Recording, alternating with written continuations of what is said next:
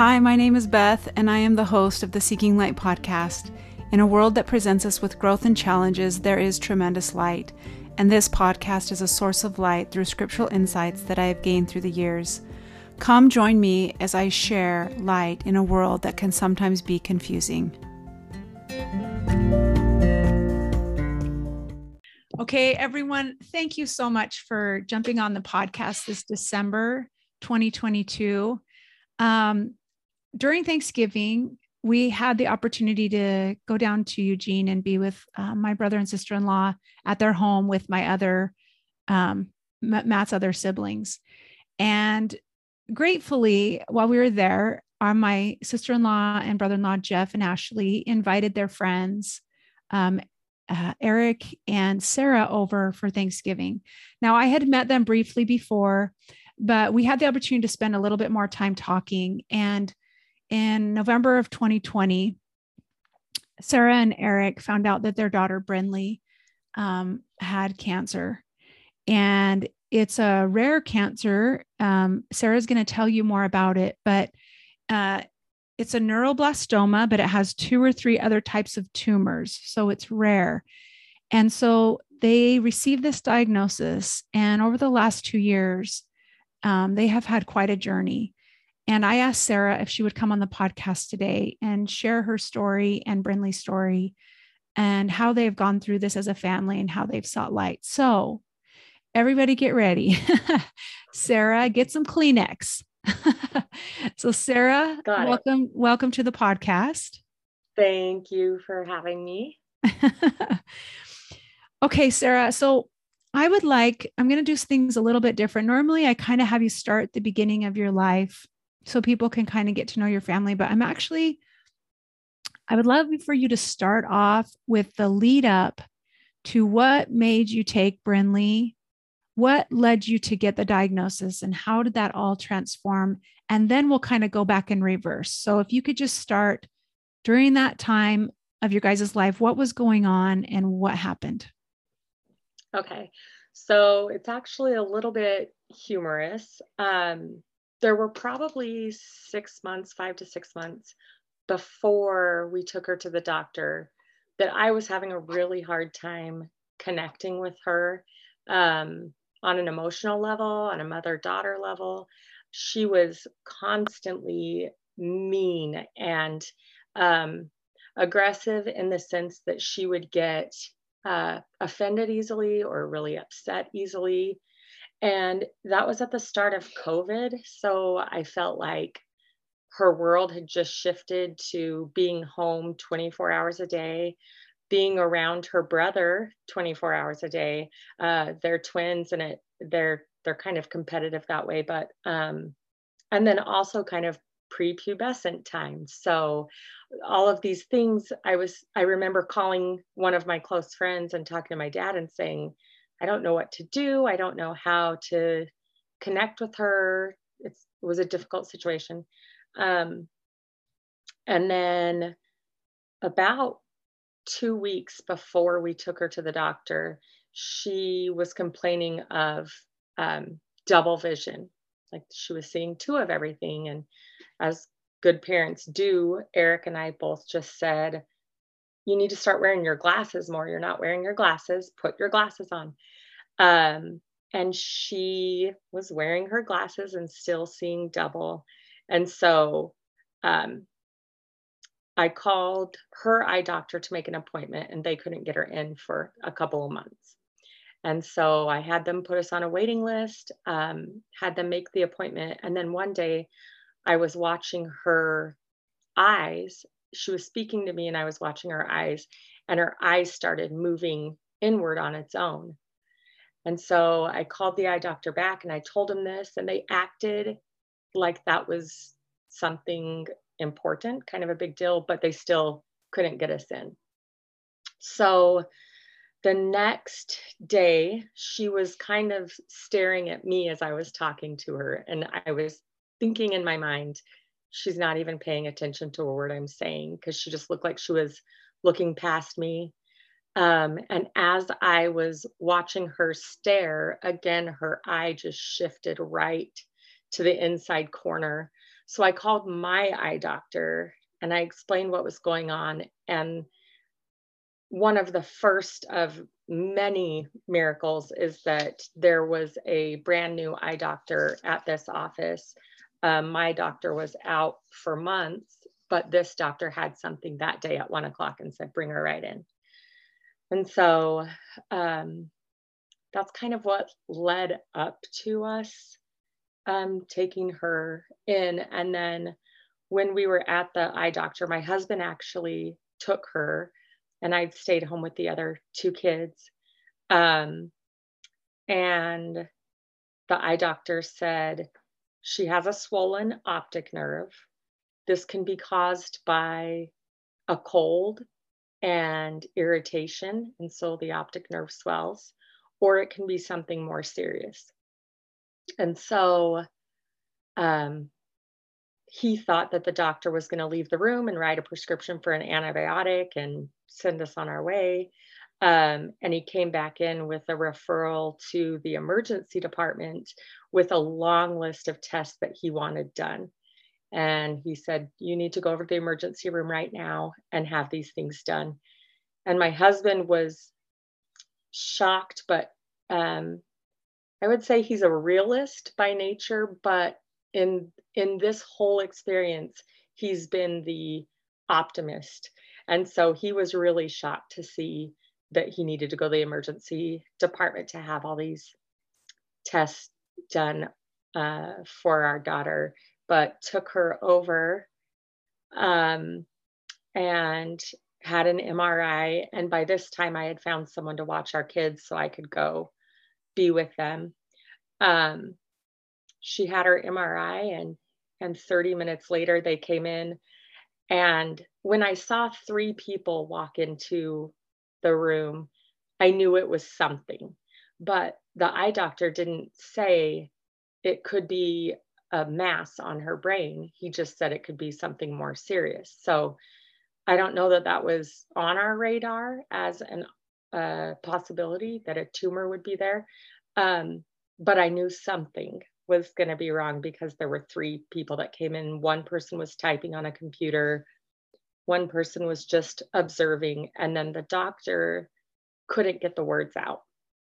And he was really young and um, I'm guessing new there. And he just said, Your daughter, well, she, and he kind of stumbled and then he just said, Here, I'll read the results to you. And so, in a very um, medical terminology way, read that she had a five centimeter by seven centimeter mass um, in the front part of her brain and told us we would need to go to Portland um, right away for surgery. Wow. yeah. what did you feel when he said that to you guys? Oh, goodness, you're going to dig. Um, so, Eric has always been um, like the calm for me when something's going on, um, family wise or or otherwise, I guess. Um, and immediately when they said brain mass, he fell apart and just started sobbing, um, which scared me. But I just I just stared at the doctor across the room, um, and I couldn't break my stare from him because I I didn't know what to expect um, or what what all of this meant. Um, and then I realized, holy cow, Brinley's sitting on the bed over there and no one is holding her. And so I got up and went over and sat by her. Um, and the doctor had explained that an ambulance would be taking us up to Portland um, so she could have surgery in our minds, that meant right away, today, tonight, as soon as you get up there. Um, but he left the room and so we were just left to kind of sit there with our thoughts. Um, and then Brinley actually said, Does this mean I'm going to have to have surgery? So she didn't really even comprehend anything that that that the doctor had explained to us. And so I didn't know what to say. So I just said, hold on. And I left the room, cried for a good minute, and then went and got the doctor and said, How am I supposed to tell my daughter what we're about to do? She doesn't get it. And so um, the the doctor came right back in and he was very good with her and very good at explaining everything um yeah that's kind of that was the the first few minutes after so how did you because you've got your two you've got boyd and you've got jocelyn at home and um, I, I, I forgot to have you tell at the time was Brinley 11 yeah yes okay so Brinley and 11 are are uh, uh, Brinley and Boyd are 11 and Jocelyn is how old at this time? She is four. Four. So when the ambulance came, did you guys make a decision that one of you would go up and follow in a car, or how did you decide how we're going to do this? So um, we ended up, my husband's very logical, and he said, what's the point of the ambulance? Why does my daughter need to be taken up there in an ambulance? And he said, she they will know exactly where to take her they will know um, where she needs to end up while she's there. So we just feel like that would be better.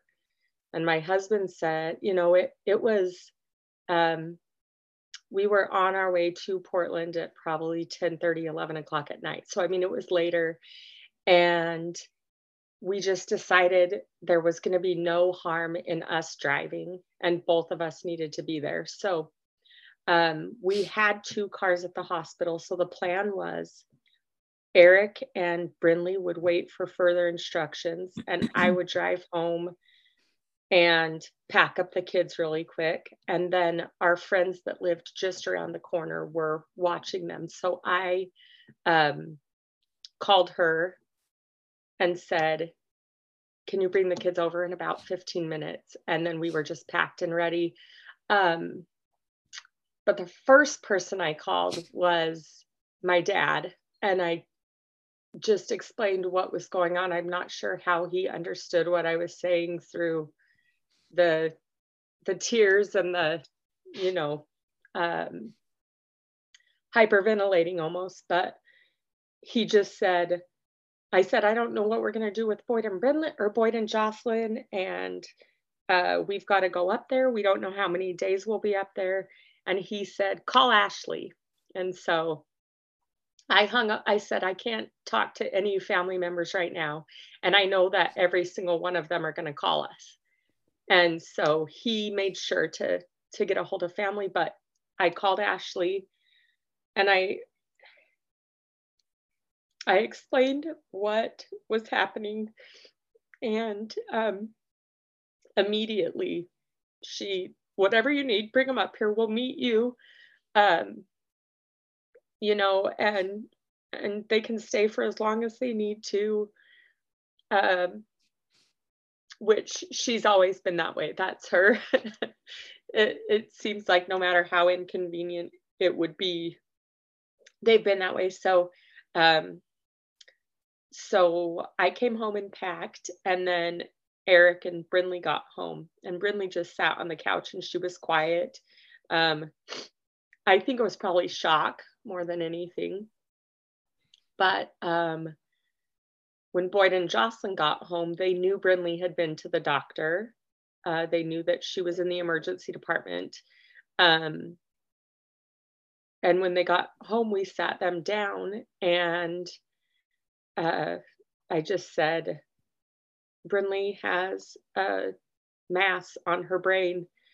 And as much as Boyd and Brinley fight and bicker like siblings, Boyd just started screaming, no, no, no, anybody else but her, um, which I'm still grateful for that experience because that shows me that he really does love her.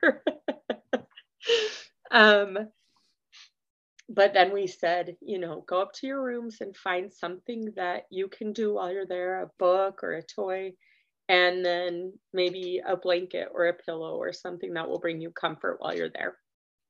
And so um, I went upstairs to help Brinley pack a few things, and I could hear Boyd crying in his room. And he was talking, and I didn't know what he was doing. He's not, he's normally the kid that you're like, don't forget to say your prayers. And then you don't know if he says them. But I went in there and he was, I'm not sure this is okay to be doing, but he was praying that someone else could have a brain tumor and that it would be taken away from Brinley, um, which uh, which didn't happen, but uh, we kind of expected that that prayer wouldn't work that way.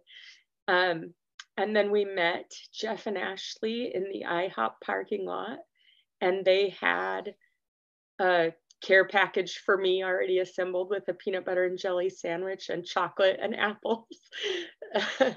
um, and they took our kids without without any reservations and jocelyn up to that point couldn't be away from me without sobbing um, even when eric would be home with them if i wasn't there she was a mess and that that night that ended um, call it a miracle or just a, a shock of its own kind or what, but she was just fine. And then we made our way up to the hospital that night. And they sent you to OHSU, is that correct? Yeah, yes. So when you arrived at OHSU, so for those of you that don't live in the area, it's up on a hill in Portland. It's got kind of a windy drive to get up there, and it's quite the hospital. So, when you got there, what happened? Where did they send you? What were some of the feelings and thoughts going through your mind as you're moving about in the hospital? So, it was a, a weird place to be because it was by this time 12 or 1 o'clock in the morning. Um, and they knew of Brinley, but they didn't they didn't act like surgery was going to happen that night. So for me, my um, reaction was adrenaline, like, let's get this done. Let's just do what we need to do. We'll get through it. We just, this is what it is, and we have to do it. And so let's get it over with. Um, so any doctor that came in, any nurse that came in, I said, the emergency room doctor made it sound like we were having surgery tonight. And that doesn't sound like that's the case. What uh, what do you guys have planned? And um, no, we have to wait for the neurosurgeon to get back to us. And we so that um, Friday, it was a Friday, was the the next day, and the neurosurgeon came in and met with us, and I explained to him the same thing. We were expecting that this was emergency. Is something going to happen to my daughter if we're sitting here waiting on this? And he said, I've seen her MRI results, and we want our A team on this. This is not something that I'm going to rush through. I need the best of the best here with me. And um, that was another part of, of a miracle for us is that her neurosurgeon had only been in the area for three months and he had come from Boston and he was he's like one of the top rated um, neurosurgeons and has just been someone that we absolutely love um, for many reasons but Sarah, he, what what was it that they saw that made them feel like, I mean, of course, with any child, I'm sure they want their A team, but what was it on that MRI that caused them to want to kind of take this at a different pace? Um, its size was one of the the big things, and they also needed to do several tests to see the blood flow to the tumor. Um, and it was not ideal. It had a very large um, vessel feeding it.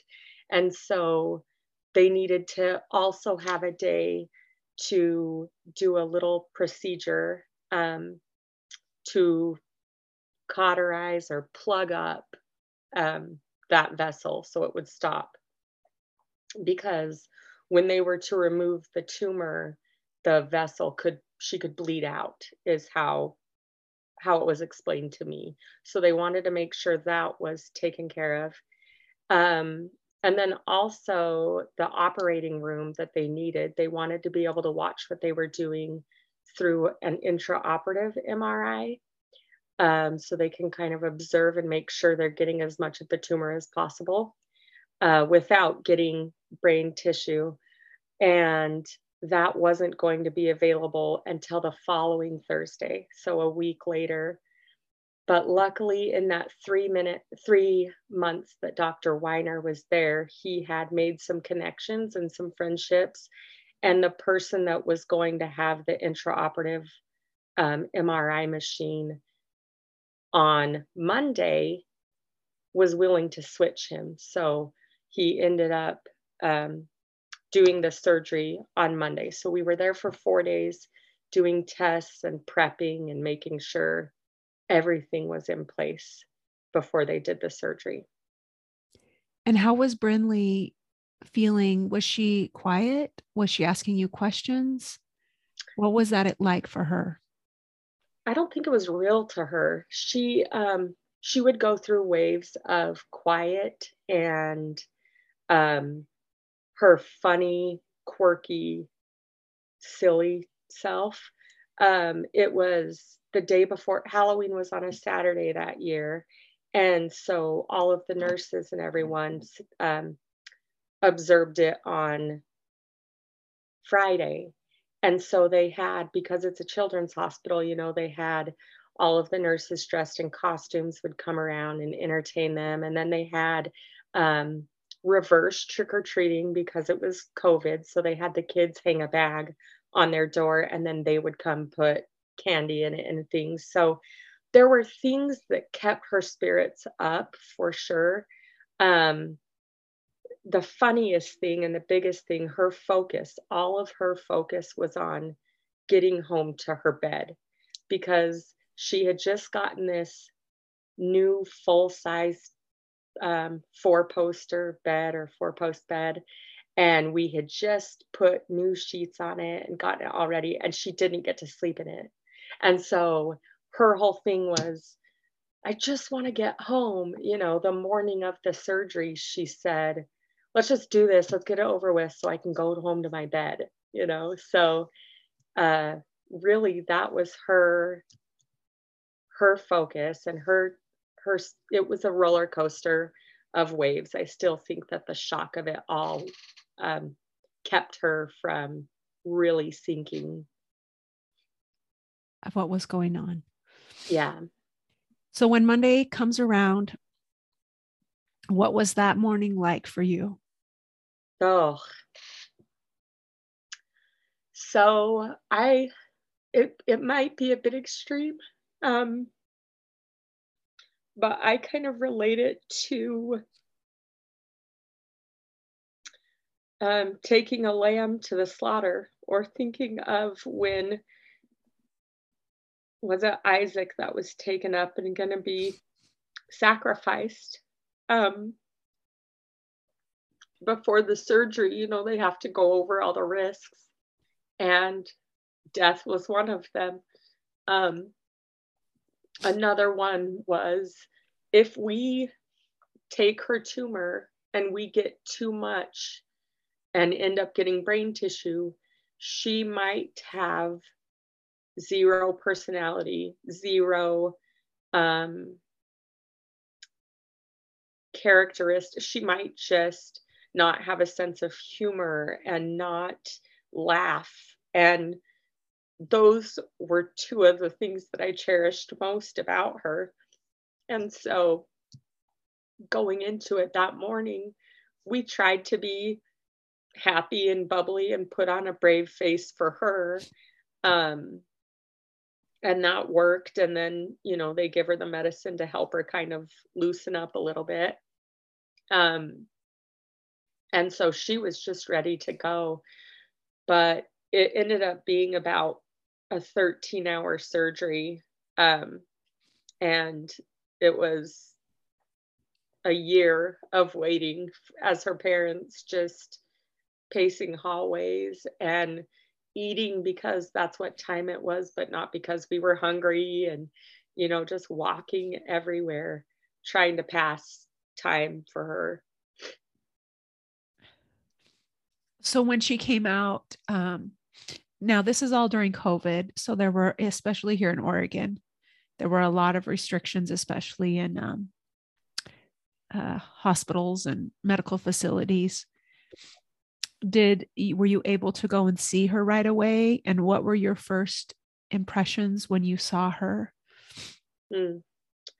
so we weren't able to see her right away and this is something that i still kind of struggle with but i'm working on um, we had gone to the picu uh, to the room that they were going to bring her to when they had gotten her closed up and everything. The surgeon had already spoken with us and said, Things went well. We won't know anything until she wakes up. But, you know, I can tell you that I got at least 85% of the tumor with a surety. Um, and and possibly all of it, but I can promise you 85%. Um, she won't be awake for for hours so why don't you guys go um, the ronald mcdonald house wasn't running at that time because of covid or they were very limited and so the hospital put us up in a hotel and said why don't you guys go get some sleep um, and i said i'll sleep here sitting up in a chair i'm not leaving if my daughter's going to wake up I need to be here when she wakes up.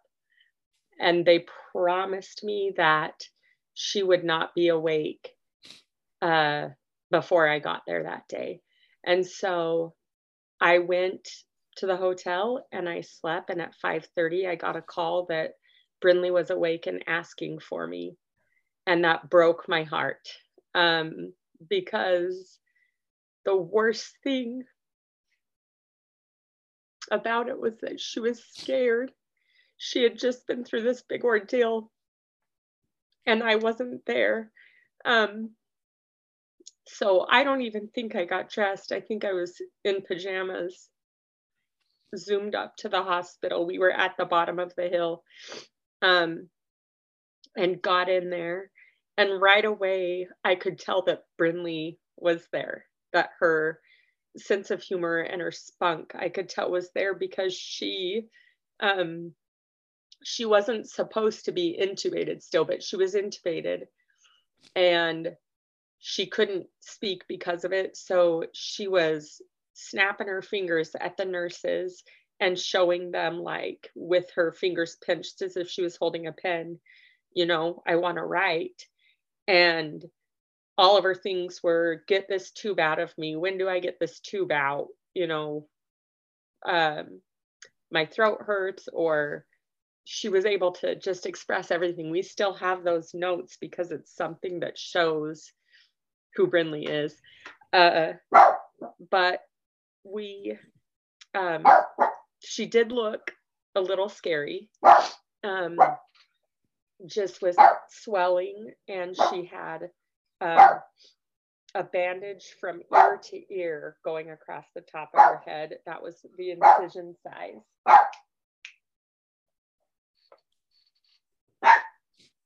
The dog. yeah. Your dog wants to talk. yes. Oh.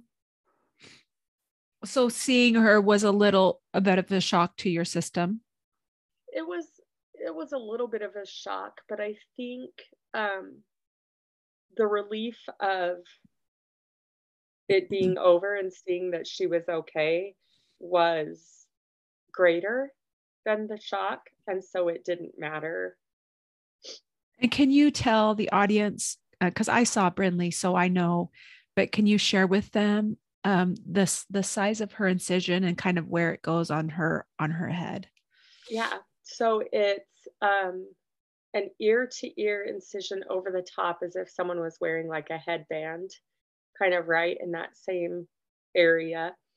Um, and they do a a wave incision so that when hair grows back, hair won't grow on a scar. And so if they did just a straight cut, then she would have a visible straight line of no hair. So they did a a wave cut so that when her hair comes back, it will kind of smooth it out. So it, it covers it.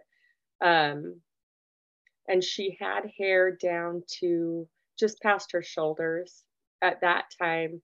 And so it was easy to to pull it once her incisions healed, it was easy to kind of, you know, pull it back in a ponytail or or whatever and you just really didn't notice it when they finished the surgery, had they done what did pathology, what did they find? And then what did they tell you were your next steps in this process? Mm.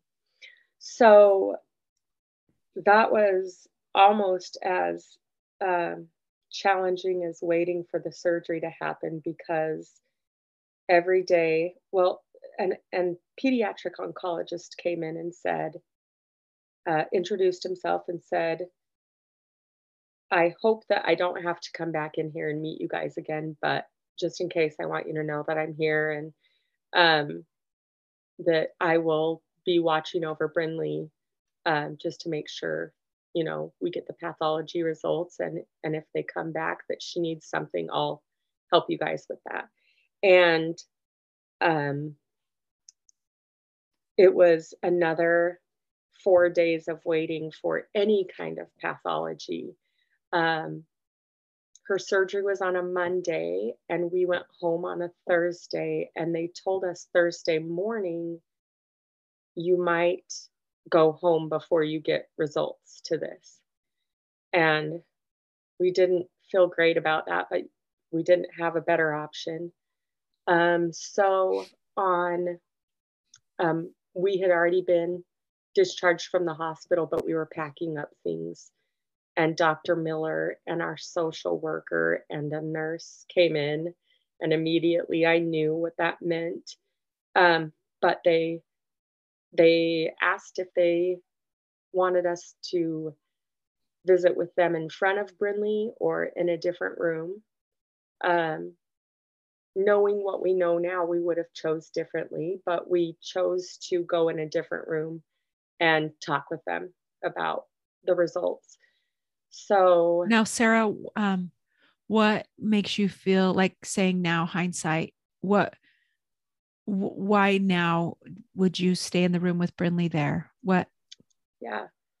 Um, because she still, two years later, um, when she really thinks about everything and takes it in, she hates that she was in the room sitting by herself with no one else there to be with her, knowing that her parents were listening to results that were either really, really good news or bad news. And she says that she was going to learn the information either way. So she should have just been involved in it.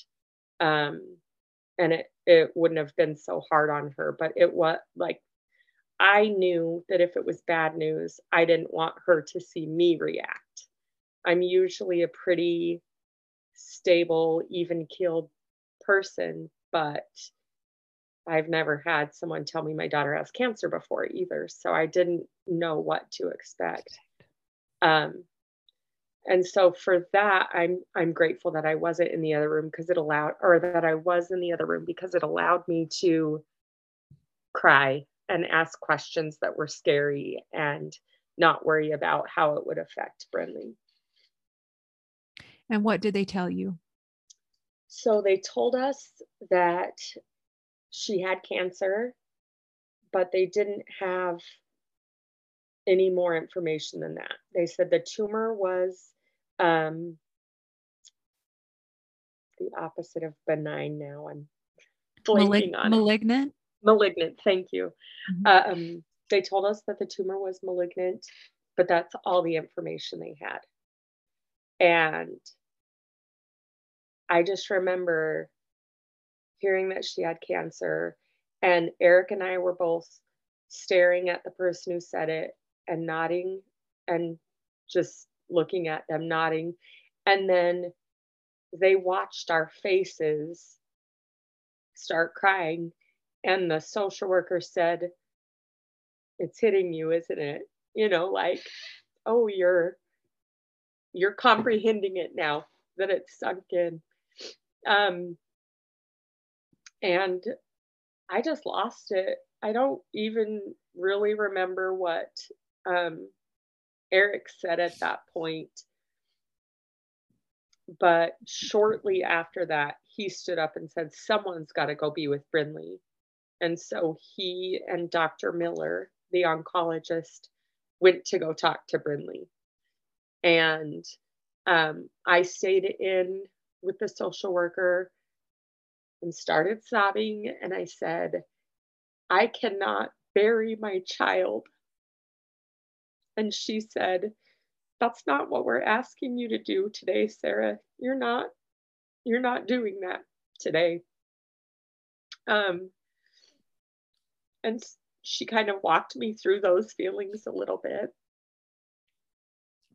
Now, is it normal for the hospital to have a social worker that is with families um, in these types of situations? Yeah, usually they will assign um, a social worker that checks in with you um, right at the beginning for very often, once a week um, for a while, and then she'll they'll kind of leave it up to you um, as you need. But they're there to kind of fill any needs that you have. I'm from where you're going to stay or food or gas cards or that kind of thing. And then um, they're not a therapist, but if you need one, they're able to help you find them. And that was on Thursday. And you, they had you go home. Why did they have you leave? Was it because they needed more time to figure more things out? Yes, they it it was a very long process. So that was November 5th. And they don't just do the pathology in a lab at that hospital. They sent samples to St. Jude's and they sent samples to the Mayo Clinic and all of these different places. I don't know if that's common. Um, it was because of the rarity of it, but they um, sent it off to several places. And on November 27th, um, we got a call with a final diagnosis, which I still feel is questionable. Um, they they can pinpoint it down. It's really interesting. They do um, essentially a 23andMe type genetics on it. Um, so that they know exactly what type of chemo it would take to fix or is most likely to fix the type of cancer. And so we didn't get that until the end of November. And what did they tell you it was? So they told us it was a neuroblastoma with um, let's see, an epithelial neuroblastoma with embryonic characteristics, not otherwise specified. And I have no idea what most of those words mean. so, what did they tell you needed to happen next? What was the next step? Um, so they said we they gave us the option of radiation in Portland or radiation in Seattle. And the difference between the two is that photon radiation, which they offer in Portland, kind of they radiate the spot, but then it kind of grows outward to the um, the amount of radiation you get expands. So they can't guarantee that they're just hitting one spot. And the risk with where it was in Brinley's brain is that that type of radiation could cause more damage. Um, and then the proton radiation in Seattle, and there's only at that time, I think it was six or seven places in the country. I might be mistaken on that, but I believe it was in the country at the time doing proton radiation. And so we went to, uh, they, they told us on the 27th, we need you in Seattle on the 29th for a consult um, and to get measured. And they make a radiation mask and do all of these things. Um, so we, the, I remember the, the head nurse telling me, from this point on until Brinley's out of treatment, your life is going to be scheduled in pencil. So things can change, things can um, be, you know, be canceled or added to, manipulated. So you're just going to need to be ready for that. And we witnessed that right at first. It was November 27th, we got the call to be there on the 29th. While we were in Seattle, we got a phone call that on December 3rd, she would need surgery to have a port placed. And then her and I were going to move to Seattle four days later to start the treatment. And so it was all this big rush of how are we going to do this all on our own by ourselves? And the one thing I will say um, learning from this is you never know how big your village is until you need that village. And then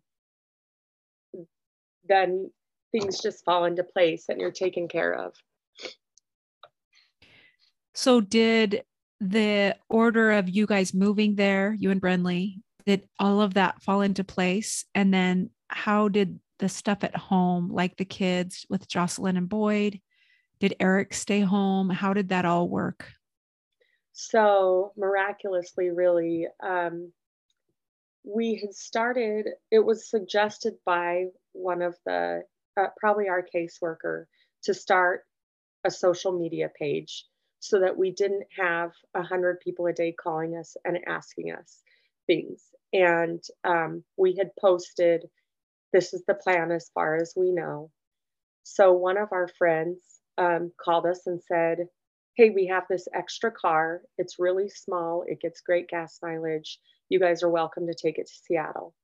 And then that same family knew, um, had friends in Seattle with a basement apartment. So they called us, and the friend said, Look, it's nothing great. There's not heat in it. You would need to bring a space heater.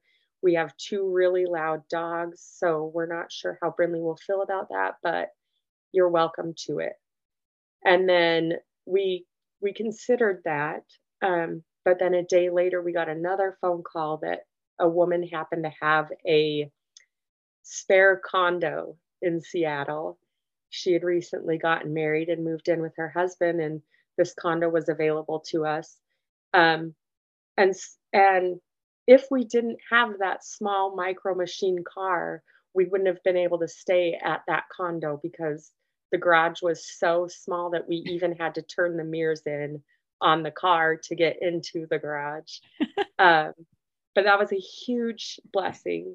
And then as far as um, Boyd and Jocelyn being taken care of, we had been mocking my niece for taking a gap year of college um, or a gap couple of years from college. And then um, she ended up saying, Hey, I can come for the full seven weeks that they're up there if you if that's what you guys want. And so she was able to come and just be with the kids for that seven weeks. What a miracle. Yeah hands what a, down. everything everything. Yeah. It just it shows you god's hand like he's For so sure. aware of everything that's going on in our lives for sure so you're up in Seattle, and what exactly? So is Brinley going through radiation and chemo, or is it just radiation? So she was doing radiation and um, one dose of chemo a week. So she would go to this proton center every day, uh, Monday through Friday, and then she would um, go on Wednesdays for just kind of a hey how you doing? Let's get your weight. Make sure you're eating. And then a, a quick dose of chemo. And that went on for seven weeks. Mm-hmm. what are some of the things that you experienced as her mother during those seven weeks? Oh boy. Um it really was a growing experience for me because I hadn't been on my own in 16 years. I had never driven in a huge city before. Um, but it was kind of like, again, just that adrenaline and just, I need to be strong for my daughter. I need to um, get get through this and make sure that uh, she gets what she needs and you know try to try to lighten the the load a little bit. Um, we the part of our church or or the the, church, the whole church in our area got together and made sure that Brinley had one present to open every single day that she was up there so that she could have something to look forward to after a day of treatment you know and um, so that was something that was really fun. There were really hard days where I would tell her she could open two or three of the presents, or um, we would go to a cool mall or things like that. Um, but just it was lonely a little bit um, because she was falling asleep really early, or she was um, feeling too sick to really do anything but but lay on the couch and I wanted to be doing Christmas festivities and making sure that the kids here were uh, getting some of the love from our village of supporters and kind of all of that. Um, but I honestly, maybe survival mode is the best the best way to put it. We just just kept going, you know, one foot in front of the next and um keeping all my T's crossed and my I's dotted. when the seven weeks came to an end, what did you head back home and then wait for more? But what what were the next steps that they were so we knew chemotherapy was going to be next. They wanted the radiation to be done, and then they wanted to give her six weeks break between any kind of treatment. Um, so we came home, adjusted to everybody being under the same roof again, and trying to get some sort of schedule. Um, and then we took a trip to southern Utah to see all of our family. And then uh, we got home on January 20th of 21. And then on March 3rd is when she started chemo. And how long did she go through chemo in March of 2021? So her chemo um, schedule was a week a month in the hospital um, March through August. Up at OHSU. Mm-hmm. And so her and I would go up um, and stay for a week, and she would get her chemo. Um, and then in August, she had, I guess it was September, she had a follow up MRI and they could see something on her MRI that was uh, changing, but it wasn't changing fast. It was just changing just enough that they thought it could either be radiation changes. A lot of the times, radiation will cause scar tissue to develop. Um, and so they didn't know if they were dealing with that or if it was the, the tumor bed changing. Um, and so they scheduled another MRI for November. And in November, they discovered that it was enough change to know that it was tumor um, that was back. So um, that would tell them that the chemotherapy, the radiation, I guess the radiation made it so that the tumor didn't grow more. Um, it prevented it from from doing anything, but it didn't take the cancer away. And then the chemotherapy also kept it at bay, but didn't take it away. So in January of 2022, she had her second brain surgery. Um, and they removed as much as they could. They thought they got enough of it. Um, and so from then, we've got um, a little more left to treat, is, is what they say. And so they started a new chemo that was oral chemo. So she didn't have to go to the hospital. She just took some pills, but they could see that the tumor was changing again. So um, she's on her um, new doses she started taking a couple of months ago. And so, where is the tumor at right now? Is it at bay or is it still growing? We haven't had a current MRI at the point that we saw it. Um, there were changes, but I guess it would be enough to say that it's at bay more so than it is growing because it's not necessarily getting bigger, it's changing shape. And so that's one thing that they keep an eye on.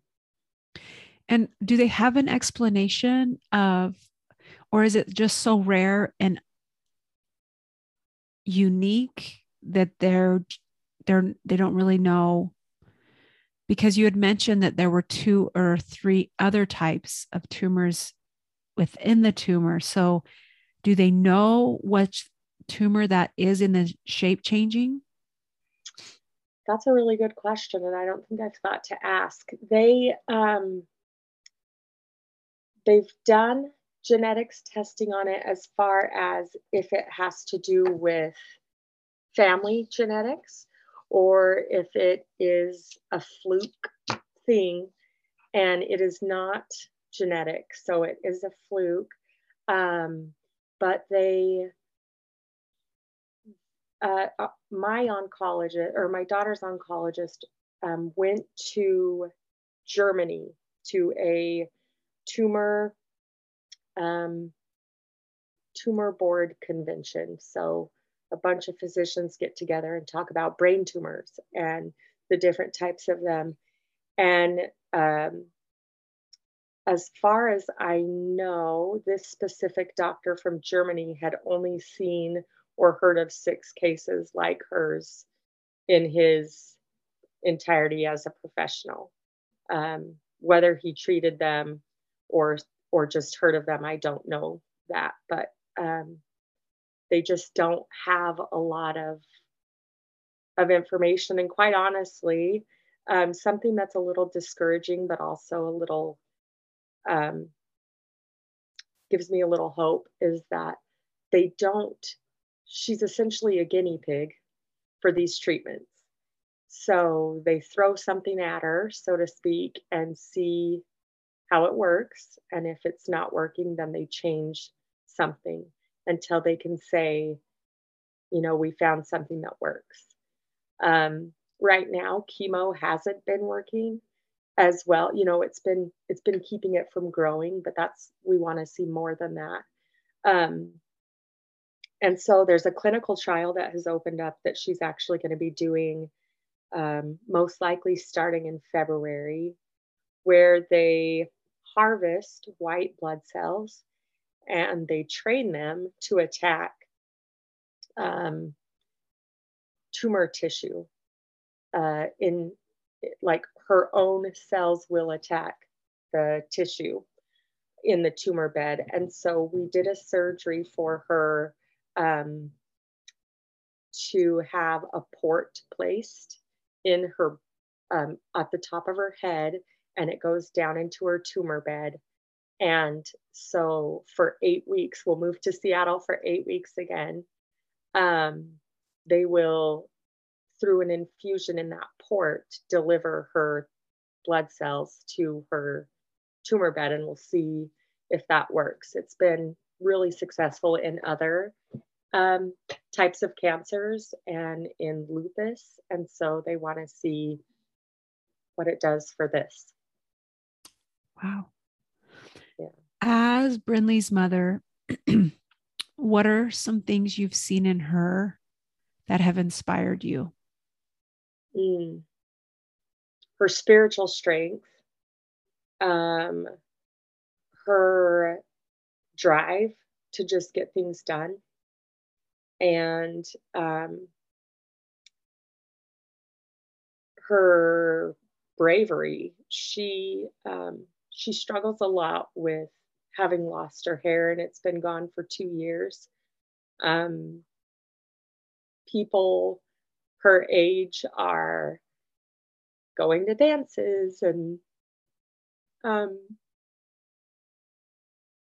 you know they worry so much about what they look like and their how their hair looks that day. And the girls are constantly playing with their hair and stuff and she just doesn't have that. So she misses it. Um, but i remember in seattle when she was losing her hair at the time for the first time um, she i said hey whatever is going to make this tolerable for you. If you want hats, I will buy you every hat there is. If you want wigs, we can get blue pixie cut wigs. We can get long red ones. I don't care. We'll just, you know, we'll do whatever you want to do. And I'll never forget, she looked into the um, side view mirror and she said, I think I look good like this. and I said, You do. You like you rock the bald look. You really do. She's so beautiful. Um, but she she has that um, courage to just like go out and be herself. And I admire that a lot in her because I uh, don't know that I would have done that. I know. I know. Well, that was, you know, so impressive to me on Thanksgiving is just her confidence and yeah. just being so um, genuine and and not afraid at all. Just just really confident. Yeah. So how has this experience changed you? Oh goodness. I care a lot less about things that I cared about before uh, that are so minuscule and don't matter in the can you give can you give things. an example oh goodness i guess um if i worry a lot about my house being clean and things getting done but if one of my kids wants to cuddle I'm going to cuddle and make time for the fun things and um, you know things things like going to school every single day. Not that i'm encouraging truancy but maybe take a day off and you know and that's okay too. Um, another thing is like not telling my kids um, hey, you're okay. You're okay. It's okay. You're okay. Like, I now find myself saying a lot, okay, like if my son gets mad, you have every right to be mad. That's okay. It's okay to be mad. You need to to express that anger in a healthy way. I can't let you punch your sister in the face, but you can go punch the punching bag or, you know, if you want to be sad, be sad. You you can be sad and that's okay. Um instead of trying to just make sure and tell everyone they're okay. They're you're okay, you're okay. Cuz sometimes we're not. Sometimes we need to get out whatever's pushed down. Where do you think that you mustered this strength? Where mm. where do you think it came from? um I will say a few things on that. So my dad has um, a couple of different catchphrases that if you spend any longer than like 10 minutes with him, you'll hear him say at least one. Um, a lot of the times when I get off the phone with him, like as he's saying goodbye, he'll sing the a line to a church song, which is just carry on, carry on, carry on. Um, and then another one that he says is, it's all good except for the bad stuff. And even the bad stuff's not that bad. And uh, he's kind of that like plucky optimist, I guess. But um, that's kind of how my I was raised, I guess, is just, hey, we can get through this. The other thing is that experience has shown me that we can get through this that you know um, life is going to be hard and we know that and we know there's going to be challenges. Um, the last two things that i would say are the biggest is uh, if you're a member of of my church then you know about patriarchal blessings which is something that um, an elder in the church can give. And mine says that my whole um, spirit, my whole soul is founded on a belief in my Savior Jesus Christ and um, His love for me and for um, and for for the atonement and for our purpose here. And so in my mind, I know in my in my whole being, I know that um, this life isn't what we're left with, isn't isn't all that we're here for. That there's more beyond here, um, and that the hard stuff is all part of it. You know, the other, the last thing is that when I get, I I don't feel sorry for myself. I feel sad that Brinley has to go through this, but I always tell myself, why not Brinley and why not my family? What makes us so special that we wouldn't have to go through this? Um, I've had friends say, well, I don't believe that God would if there is a God, I don't believe he would put his children through this. And my argument to that is God watched his only son be crucified up on a cross, and he could have stopped that, but he didn't because that wasn't the plan. Um, so I think a lot of a lot of just expressing those things to myself reminding myself of those things. Um, and then my life experiences is really just where where I get it and I allow myself to fall apart and to cry if I need to. Um, but we just keep going, you know you just keep going and carry on carry on yes, yeah exactly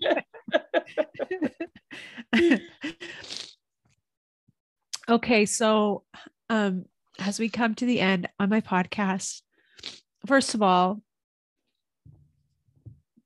thank you so much for um, being so vulnerable and sharing your story because you're still in the process of not really having a final result or answer yet. So that can be quite emotional, as you can tell. I've been yes, crying yeah. the whole time. Sorry. and then I'm going to be releasing this on December 23rd, two days before Christmas. So I just want to know the final question is is how do you Sarah personally seek light and especially thinking about this wonderful time of year how do you seek light and how will you seek light hmm. So um I love serving people. From the time I was a little kid, my dream, my whole dream was to be a little old lady baking cookies for the kids as they were running home from school down the neighborhood streets to be able to like come get some cookies. And now i see in the world we live in that's probably a little creepy but it was very realistic when i was little. Um, and and i find such joy in knowing that i have the ability to alter somebody's day. And that might sound a little like prideful or, you know, but but really it's such a small thing that we can do to um to change someone's day perspective outlook um i this year especially we're going to participate in um, the light the world experience and really focus this season on Christ. Um, because I honestly feel like if I can help my kids leave my home centered in Jesus Christ um, and his life, then they will be that much stronger and prepared for what's ahead. So when I seek light, I do it through service. I love music and it I love I have a love for um pure things, like pure music and pure fun and um I just really feel like that is light. That's i don't know how to finish that. I just i am surrounded by love and by light and by a village of people that um, I feel like put my family at the center. And I will never be able to repay that, but I've made a promise to myself that I will spend every day living like I am repaying someone, living like doing that good deed is crossing off what someone has done um, for me the debt that I have for them. Well, Sarah, thank you so much. And I hope that you and your family, Eric and Brinley and Boyd and Jocelyn, have a wonderful Christmas. And I really appreciate you doing this interview with me. I'm happy to do it. It's a little therapeutic. and thank you very much. I appreciate it.